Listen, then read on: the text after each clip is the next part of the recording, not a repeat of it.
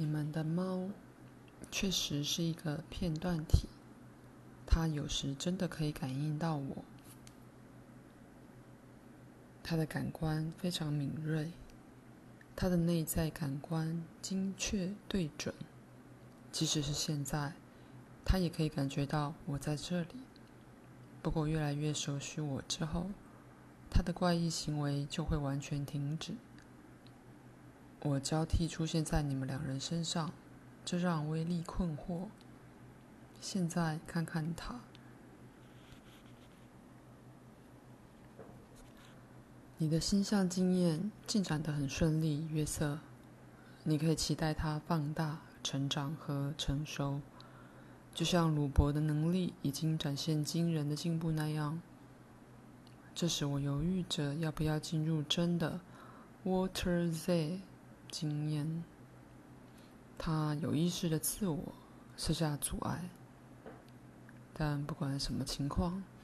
他一定都要愿意允许资料过来才行。只要说他摆脱了一些以前的责任，也付清了一笔旧债就够了。我最近去拜访了其他层面，我的体操技巧颇有进步。挂号，约瑟说：“赛斯，你可以跟我们谈谈甘乃迪总统吗？”挂号。他是你们的总统，不是我的。你知道是谁暗杀了他？当然，这没有意义的屠杀，并不是命中注定。这一直是一个可能的界域。悲剧状况发展到最后的方式，和真在他的意念建构当中说的差不多。杰克·甘乃迪。自己对世界是有预感的，甚至在行动的当下，他对死亡也是有准备的。他的潜意识心一直都知道死亡的真实本质，而且有意识地玩弄它。我说：“看看这只猫的当时，并不晓得它会来这一招。我跟你们保证，我可没有指使它。”括号。威力又调皮起来，在珍来回踱步口述时，追着他跑。括号。杰克·甘乃迪在三年之内会出生在印度，成为一个小男童乞丐。在下一世，如果他能够像过去那样平步青云，就会得到显赫的名望。他的名字是。A M B U M，发音是阿蒙。这一世他会从贫穷到显赫，这个经验将会让他的存有大大增强其意图的力道。奥斯华一直是人格片段体，所有的精神病患都是这样。我解释过精神分裂症的人格分断裂方式，在某些情况下，存有的某部分在他应该转世之前就投胎，也是如此。他没有带着完整的心智基因蓝图而来，因此导致许多问题和混乱。这就好像噩梦中的某个狂野影像，带着完整的物质力量冒出来。进入了白天的世界。这些人了解他们的缺陷，但相反的，因为他们有一个扭曲但似乎主宰的我，他们只会更加愤怒和混乱，并没有一个基本的统合因素给予他们一致性，也没有统合的潜意识记忆给他们真实的内在认同。这也是为什么他们会强烈的攻击那些已整合人格的主要原因之一，也是为什么对他们来说会这么容易就被未经驯化的情绪投掷进这类的悲剧里。噩梦代表的只是在现实中几乎不会发生的分裂可能性。我在这里谈到噩梦，是因为我顺带提到了这个字。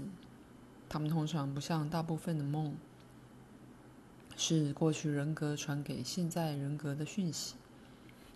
不过，他们有可能是主人格传给他自己的讯息，警告他可能有恐惧或恐慌存在于主人格阶层正下方。这一层之下是与人格转世有关的几个阶层。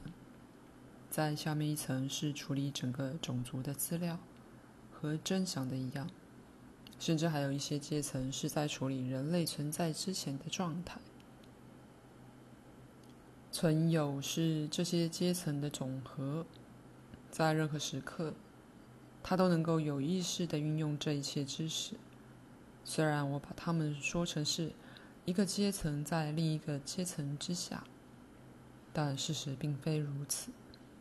我只是为了方便才这样说。他们其实无所不在，与连接两地的路径，也与回荡在相连廊道内存有之声的回音缠绕在一起。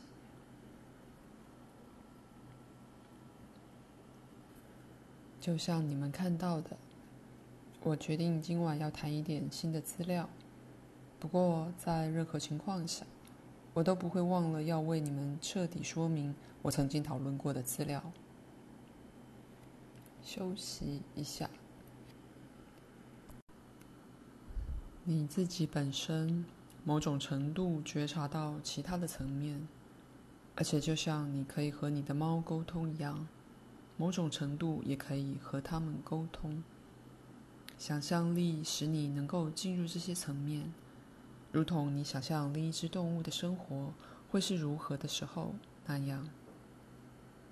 的确，生理上，人是动物，猫也是动物。然而，两者的差异大到层面也有别。不过，还不至于大到各种存在无法共存的程度。当然，你无法惊艳猫的时间感。但是，说到时间感，你对它比它对你的了解更接近。括号休息时，我提到赛斯宣布他去拜访其他层面。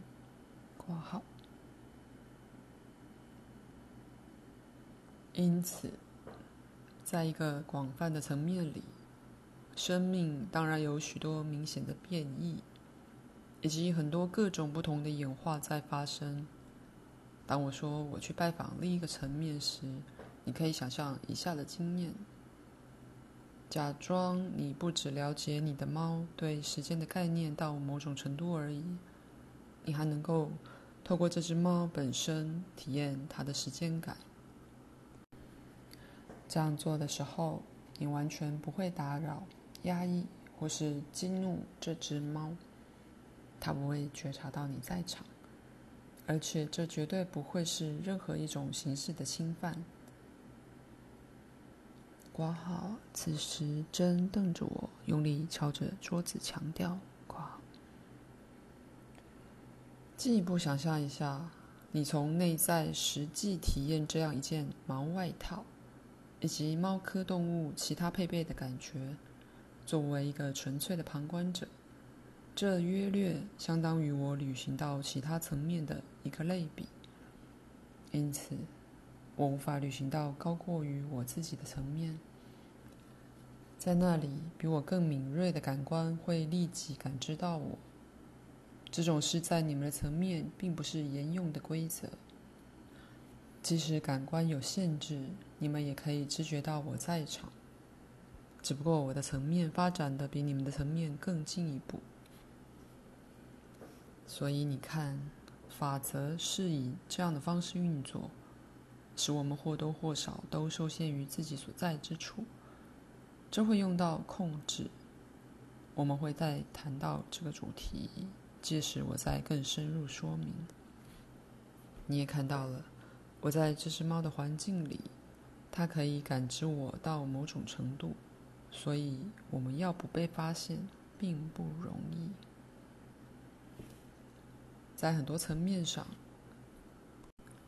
那个层面的其他人可以完全看见我们，某一些人看不见我们，而我们也看不见某一些人。括号，约瑟问珍：“赛斯有打算谈谈他的形体吗？”括号。我之前说过，感官依据物质化的层面而改变。如果你说的是我现在的形体，那我可以是很多不同的形体。也就是说，在限度之内，我可以改变我的形体。但这样做，其实我的改变并没有像我选择成为其他东西的一部分那么大。我最开始的形体是一个人的形体，如果你想知道就是这个的话，但它不是像你们，也就是你们的形体那样的方式物质化。我随时可以选择让它消失。不过，它根本不是你们说的肉体，所以这里我想我们要碰到障碍了。人的物质形体对所有存有都是非常重要的，它们长久保持它的意念形状。关于意念形状，我还有话要说，它有点像物理基因和蓝图，只不过是在不同的具体化层面。我相信，但我不确定，这个人类意念形状会在某一点消失。变成了一个更适合、更理想的形状。存有本身可能只是其他东西的一部分。括号，约瑟说：“你可以跟我们说说真做的梦吗？他在那个梦中似乎在接收心灵现象的指导。”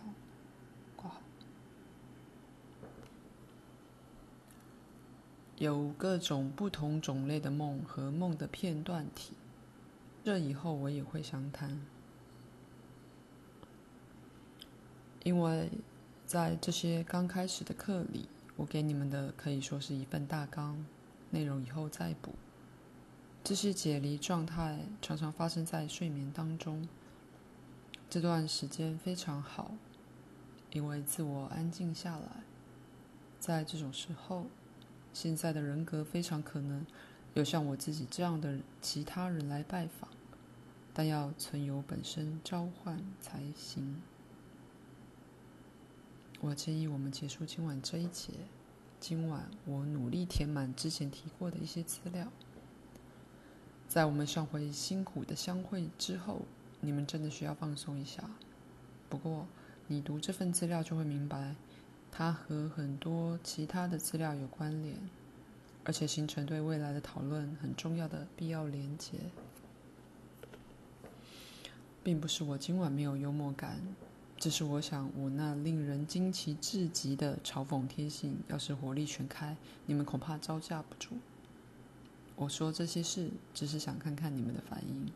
我只是要同化我们的老朋友法兰克沃兹。可别让我把你们带太远而误入歧途了。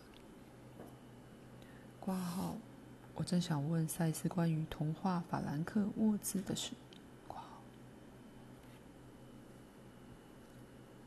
存有从不主宰或试图主宰一个之前的人格，有时候这些人格也会为了他们自己的好处，在存有完全同意之下，走不同方向的路。就人格而言，并没有部分这种东西，甚至一个羽毛都长齐的成熟片段体，在某些情况下，也可以变成一个存有。没有任何规则能把任何生物限制在一种形体或一种存在之中。现在，亲爱的、有耐心的朋友们，祝你们有一个美好的夜晚。